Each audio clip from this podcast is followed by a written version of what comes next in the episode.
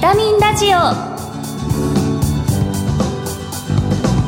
こんにちは。ビタミンラジオパーソナリティの小原美智子です。薬剤師として現在はウェルシア薬局と岐阜薬科大学そして日本ヘルスケア協会などで仕事をしています。この番組は健康をテーマに医療や健康に関わる方をゲストにお招きして明日の健康づくりのヒントになる元気を呼び込むお話をお届けしています。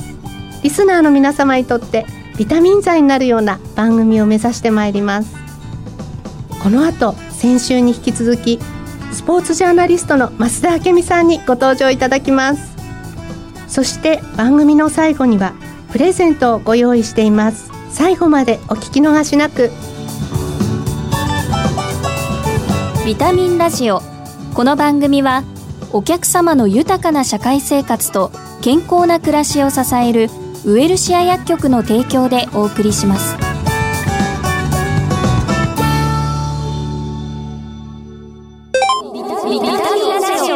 早速今月のゲストをご紹介いたします。スポーツジャーナリストの増田明美さんです。よろしくお願いいたします。よろしくお願いします。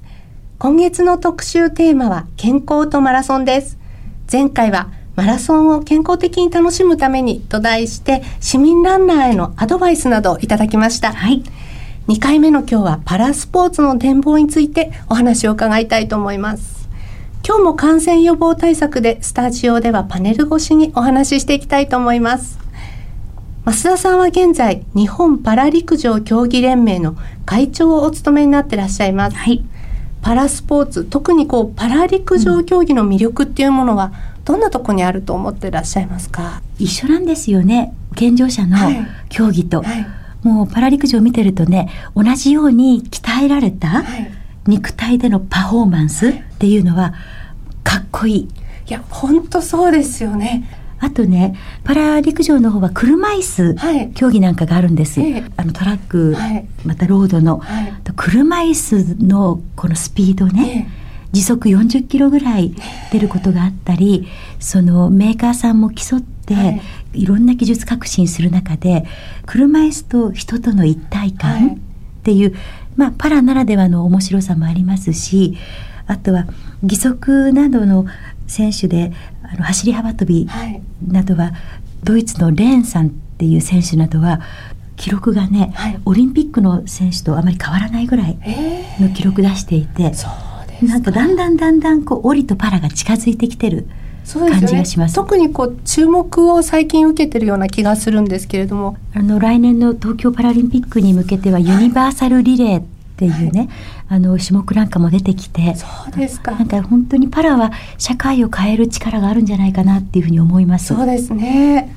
9月の5日と6日には日本パラ陸上競技選手権というものが行われてます、はい、日本選手権レベルの開催は健常者の大会を含めても緊急事態宣言後初になったというふうに思っております。あの来年のオリンピック・パラリンピックに向けたモデルケースとして注目された大会の運営とかそして結果を含めてどんなふうにご覧になってますか、うん、いやこれはねやってよかったなと思いました、はい、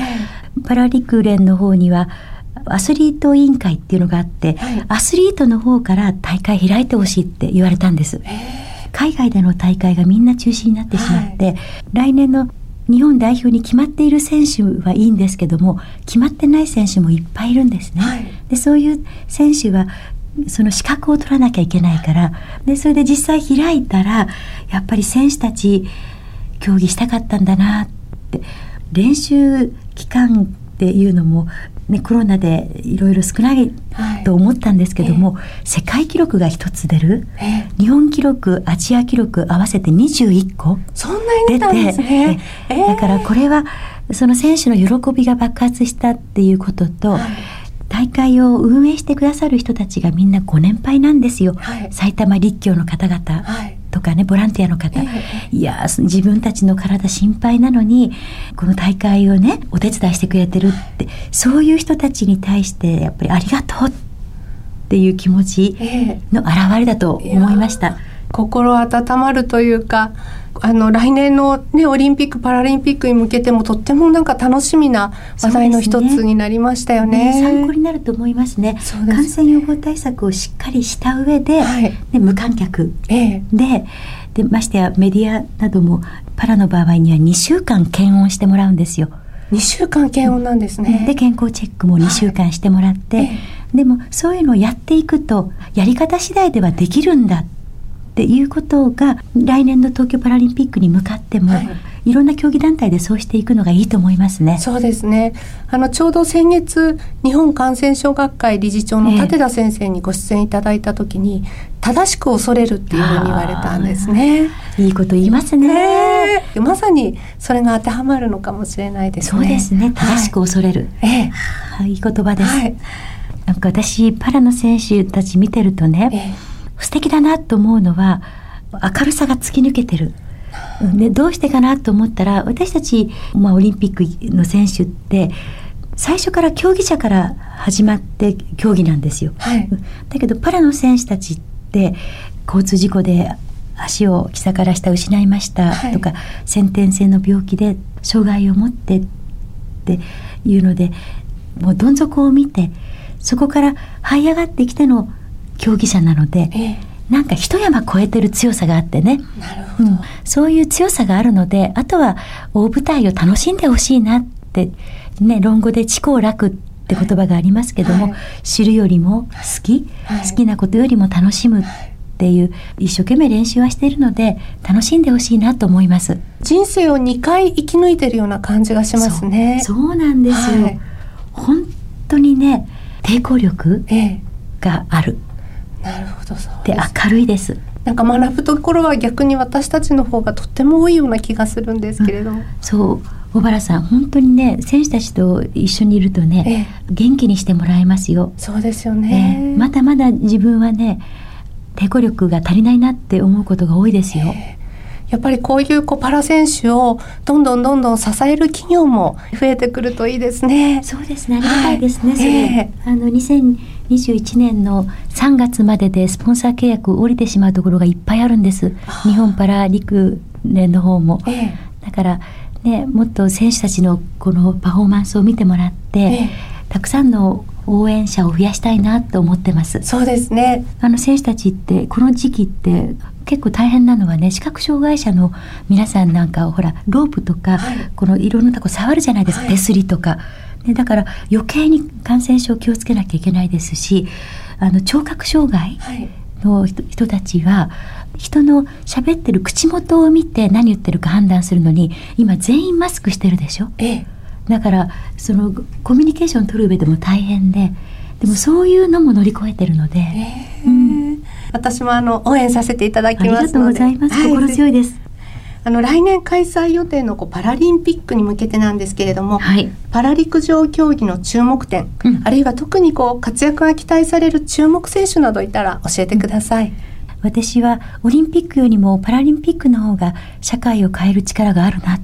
て思うんです。はい、どうしてかっていうとその種目の中に東京パラリンピックから新しく加わる種目があるんですけども陸上でいうとユニバーサルリレーっていうのがあって、それは男女2人ずつが1つのチームで1人100メートルずつ400メートル走るんですね。で1走は視覚障害者、はい、2走が切断、3走が脳性麻痺、はい、4走が車椅子。